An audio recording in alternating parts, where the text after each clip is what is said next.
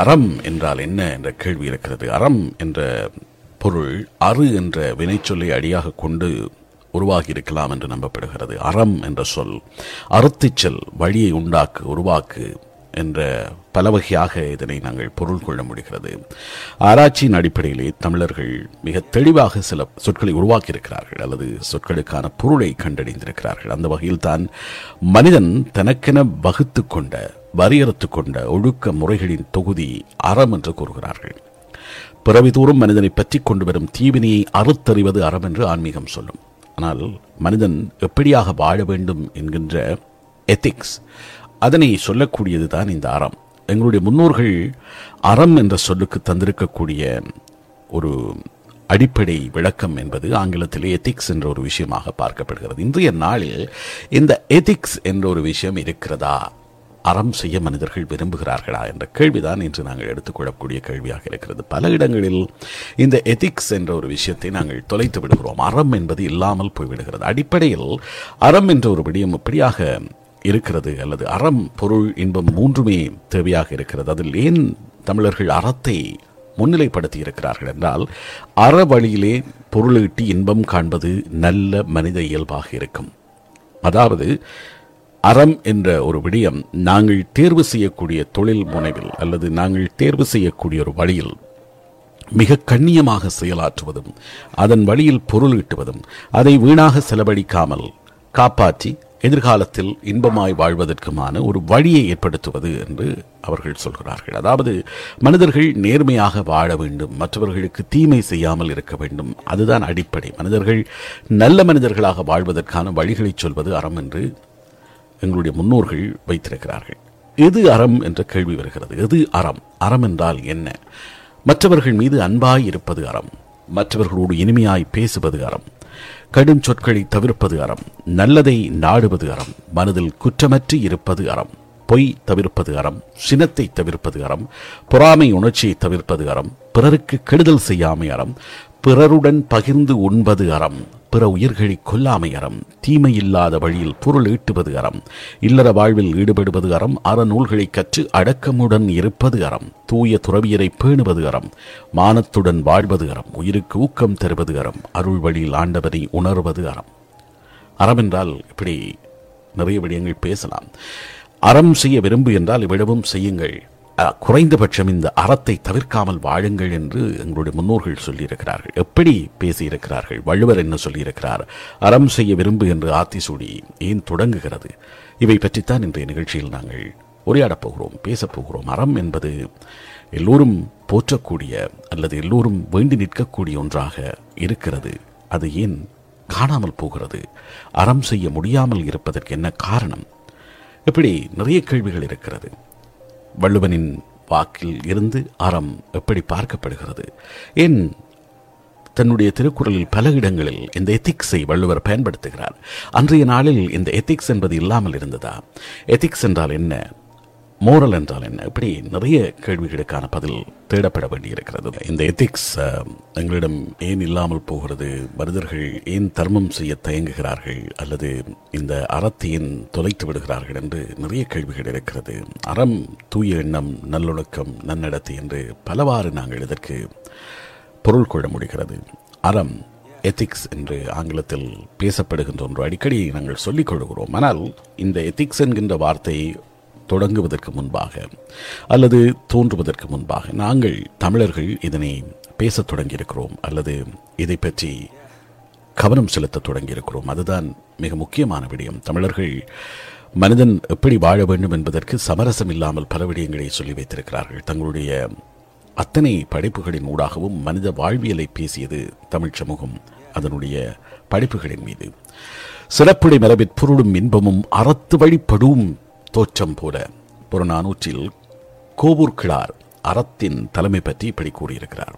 அறம் என்ற சொல்லுக்கு கடமை தர்மம் கற்பு புண்ணியம் அறநூல் அறக்கடவுள் அறச்சாலை தர்ம தேவதை யமன் ஞானம் நோன்பு நல்வினி என பல பொருட்கள் எங்களுடைய அகராதிகளில் காணப்படுகின்றன. ஆனால் அறம் என்றால் நல்லவை செய்தலும் அல்லவை கடிதலும் இவ்வளவுதான். சிற மிகச் சுலபமாக புரிந்து கொள்ளுதல் நல்லவை செய்தலும் அல்லவை கடிதலும். தமிழர்களுடைய தங்களுடைய வாழ்க்கையில் துறை தோறும் அறத்தை மையமாக கொண்டிருந்தார்கள். எந்த துறையாக இருந்தாலும் அது அவர்களுடைய வாழ்வியலோடு அறம் என்பது நீக்கமர கலந்ததாக இருக்கிறது. அதனால்தான் நல்ல குடும்ப வாழ்க்கைக்கு இல்லறம் என்று வைத்திருக்கிறார்கள். குடும்பத்தை துறந்து துறவு போகின்ற போது துறவரம் என்று வைத்திருக்கிறார்கள். காதல் அறம் காதல் அறம். போரில் கூட அவர்களுக்கு அறம் இருந்திருக்கிறது. போரை கூட அறத்தோடு செய்தார்கள் போர் அறம். அரசியல் அறம் அரசியல் அறம். இதெல்லாமே தமிழர்கள் வைத்துக்கொண்ட சொற்கள். தமிழர்கள் வைத்திருந்த பண்பாடு தமிழர்கள் வைத்திருந்த வாழ்க்கை முறை. எல்லா சொற்களிலும் இந்த அறம் நிறைந்து நிற்கிறது. அதுதான் தமிழன். வாழ்க்கையில் கடைப்பிடிக்கத்தக்க அறங்கள் பல இருப்பதாக தமிழர்கள் எழுதி வைத்திருக்கிறார்கள். எல்லா நற்பண்புகளும் மனிதர்களுக்கு வாய்க்க வேண்டும் என்று பாடுபட்டவர்கள் எங்களுடைய முன்னோர்கள். அதனால் தான் எல்லா இடங்களிலும் இந்த அறம் குறித்து அவர்கள் பேசியிருக்கிறார்கள். சங்க காலத்தில் இருந்து இன்று வரை தமிழ் இலக்கியங்கள் அறத்தின் மாட்சிமைகளை தொடர்ந்து விளக்கி வருகின்றன. தொட்டில் பருவத்தில் இருந்து அறம் தொடங்கி விடுவதாக சொல்கிறார்கள். கொடையும் தயையும் பிறவிக்குணம் என்று அவையார் சொல்வார். பிறப்பில் இருந்து அறப்பண்புகள் மலர்ந்து விடுவதை காட்டுவார். பண்புமிக்க ஒரு வீட்டு குழந்தை. புலரோ புலவர் ஒருவருக்கு தன் கையில் இருந்த நடை வண்டியை பொருள் கொடை பொருளாக கொடுத்ததாம்.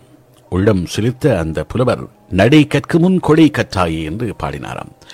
பிறக்கின்ற நாளில் இருந்து வாழ்க்கை முடிகின்ற வரையில் மனிதன் அறத்தோடு வாழ வேண்டும். அதற்காகத்தான் தமிழ் இலக்கியம் அறத்திற்கு முன்னுரிமை கொடுத்து பாடியிருக்கிறது.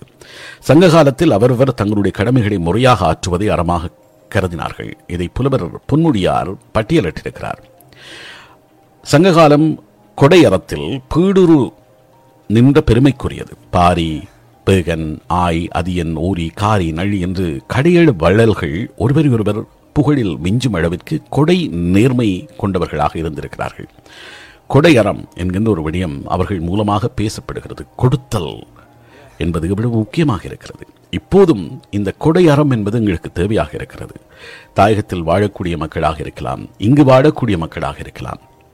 கொடை என்பது பொருளாக கொடுப்பதல்ல. உங்களுடைய நேரத்தை கொடுப்பதும் கூட கொடையறத்திற்குள் தான் வருகிறது. நேரம் என்பது விலை மதிக்க முடியாதது. அந்த நேரத்தை ஒருவன் மற்றவர்களுக்காக கொடுக்கிறான் என்றால் அது கொடையறத்தில் தான் சேர்கிறது. மற்றவர்களுடைய முன்னேற்றத்திற்காக மற்றவர்களுடைய இயல்பு மாற்றத்திற்காக மற்றவர்களை ஒரு துன்பச் சூழலில் இருந்து மீட்டெடுப்பதற்காக தன்னுடைய நேரத்தை ஒதுக்கக்கூடியது கூட கொடைக்குள் தான் வருகிறது.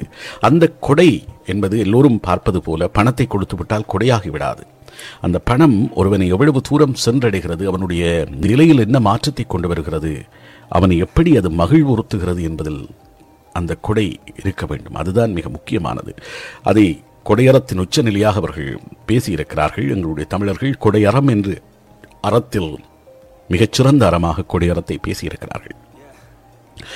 உயிர் இரக்கம் என்கின்ற பண்பு அறத்தின் மையக்கரு. அதாவது மற்றவர்கள் மீது இரக்கம் கொள். அந்த எம்பத்தி என்கின்ற ஒரு விஷயம் அறத்தில் வருகிறது. இப்போதெல்லாம் மேற்கத்திய நாடுகள் இதற்கு பல்வேறு வரைவிலக்கணங்களை வைத்திருக்கிறார்கள். மனிதர்கள் எப்படி வாழ வேண்டும் என்று வகுப்பெடுத்துக் கொண்டிருக்கிறார்கள். அதை எல்லாம் தாண்டி எங்களுடைய முன்னோர்கள் எல்லோருக்கும் எல்லாவற்றையும் சொல்லிவிட்டு சென்றிருக்கிறார்கள். துரதிருஷ்டவசமாக தமிழர்களும் தமிழர்கள் எழுதி வைத்ததை சரிவர கற்றுக்கொள்ளவில்லை. நாங்களும் அது மற்றவர்களுக்கும் சென்று சேரவில்லை. அப்படி சென்று சேர்ந்தவர்கள் அதை அதை தங்களுடைய கண்டுபிடிப்பாக உருவாக்கி உருவகப்படுத்தி இப்போது விற்பனை செய்து கொண்டிருக்கிறார்கள். தமிழன் அன்றே எழுதி வைத்த அத்தனை படைப்பிலக்கியங்களிலும் காண கிடைக்கின்ற இது போன்ற விடயங்களைத்தான் இன்று உலகம் முழுவதும் கொண்டாடுகின்ற புத்தகங்களாகவும் கருத்தாளம் மிக்க கருத்துக்களாகவும் நாங்கள் பேசிக் கொண்டிருக்கிறோம். அறம் பற்றி ஏராளமான காட்சிகளும் ஏராளமான காணொளிகளும் ஏராளமான புத்தகங்களும் வந்திருக்கின்றன. அவற்றின் அடிப்படையாக எல்லாமே தமிழன் எழுதி வைத்துவிட்டு சென்ற விஷயம்தான். உயிர் மீதான இரக்கம் என்பது அறத்தின் அடிப்படை என்று சொல்வார். பசித்தவர்க்கெல்லாம் உணவு வழங்கிய அறம் சிறுகுடி பண்ணில் தொடங்குகிறது. வள்ளலார் வரையில் வரலாற்றில் பொன் போல பொலிய காணலாம். அறம் துயிர்க்கு துணியாவது என்று சொல்லும் திருக்குறள். மொழியை காண்போம். மரம் என்பது நினைவு சொல் செயல் என்ற மூன்றாலும் செய்யப்படக்கூடியதாக இருக்கிறது. மனம் அதாவது நினைவு அறத்தின் மிக இன்றியமையாத தளமாக இருக்கும். அதனால் தான் வள்ளுவன் இப்படி பேசுவான். மனத்தின் கண் மாசிலனாதனால் அனைத்திறன் ஆகுல நிர நீரப்பெற என்று இந்த பொருள் அறத்திற்கு விளக்கம் கூறுகின்ற போது அழுக்காறு அபாவகிழி இன்னா சொல் நான்கும் இழுக்கா என்றது அறம். இந்த நான்கு வகையால் அறம் குற்றப்படாதவாறு கூறுகிறார் வள்ளுவர். இல் வாழ்க்கையில் முதுகெலும்பாக அமைவது இல்லறம் துறவரம் செய்வார் தம் கர்மம் செய்வார். இல்லறம் புரிவார் துறந்தார் துவாதார் இறந்தார் என எல்லா வகையினருக்கும் துணையாக அமைவர். அன்பு என்பது இல்வாழ்வின் பண்பாக இருக்கும் அறம் அதன் பயன் என்று கூறுகின்றது வள்ளுவம். இல்லறத்தின் இரண்டு நாடிகளை தெளிவாக புலப்படுத்திய பாங்கையும் அது பேசிச் செல்கிறது.